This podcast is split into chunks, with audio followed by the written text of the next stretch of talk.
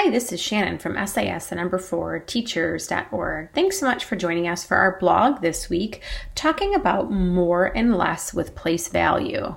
So you have place value basics, right? Great. Now let's apply these concepts as we go deeper into place value with the idea of more and less. When thinking about more or less, we want students to be able to manipulate the place value strips in a way to help them make sense.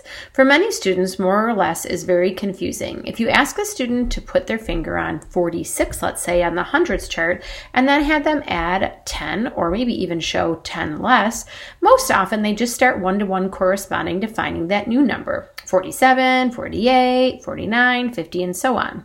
Instead of looking at the pattern and going down the column to get the new number. Typically, the person who's actually goes down the road to get the new number is actually the teacher pointing, guiding, whispering until the student gets it. In actuality, the students really might be understanding it as a procedure and not completely understand the idea of adding 10 more without counting on because they haven't had that experience. We want to help students become comfortable with manipulating numbers in different ways without really having to give much thought to it. More or less, while we might start is in the first grade, is really very predominantly used in the second grade concept, but you might start with having students add on 10 more and then 20 more or 10 more and then 10 less and then maybe even get up to 100 more and 100 less. The tutorial video for this week, free for MCube members, along with already done for you presentations that you can use for virtual instruction or face to face, which will engage your students in five different exercises based on your grade level. For example, you might have the students build 528 and then add on 10 more. This activity, similarly to place value basics, can be done with students in pairs. One person could be in charge of the hundreds and the tens, the other person could be in charge of the ones and serve as maybe a clip captain. Students have to be able to show the change taking place if you're adding 10 to the number. So if the person changes that is in charge of the tens would maybe have to bring over an extra 10 to add over sort of act out that creation of the new number with the place value strip so they could see the overall value. The idea is to add on more or less because they really see what's happening in the value. And these PowerPoint presentations, remember, free for MCube members. Not a member? You can buy it here today or even join us on our membership website.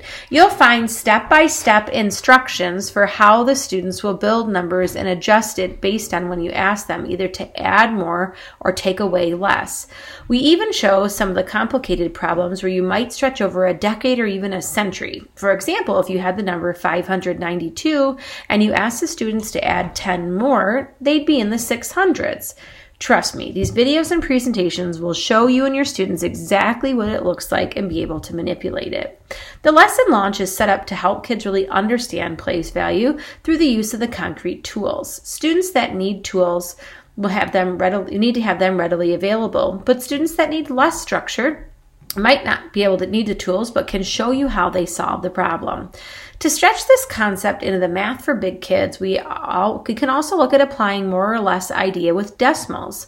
Do your students know what to do when you have four tenths and you need to add three more tenths? Do they know that 10 tenths equals one whole? You can ask students to show you 10 more or 10 less within hundredths or even within the thousands place, helping our big kids manipulate their numbers and really the ability of finding that mystery number really can make it a lot of fun.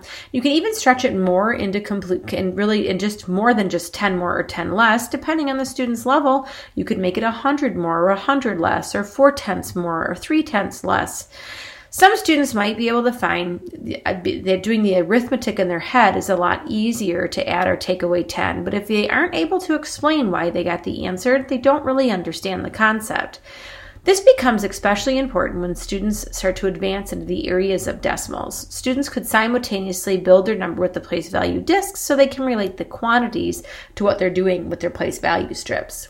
We can't wait to hear how it's going in your classroom with using place value strips, or even if you want to be able to download place value strips, we have a link for you in our blog that you can have students cut out, maybe if you're doing virtual teaching. Next week, we're going to tackle the topic of rounding. That is a really difficult concept concept, and we hope that you'll join us next week. Thanks so much for joining us.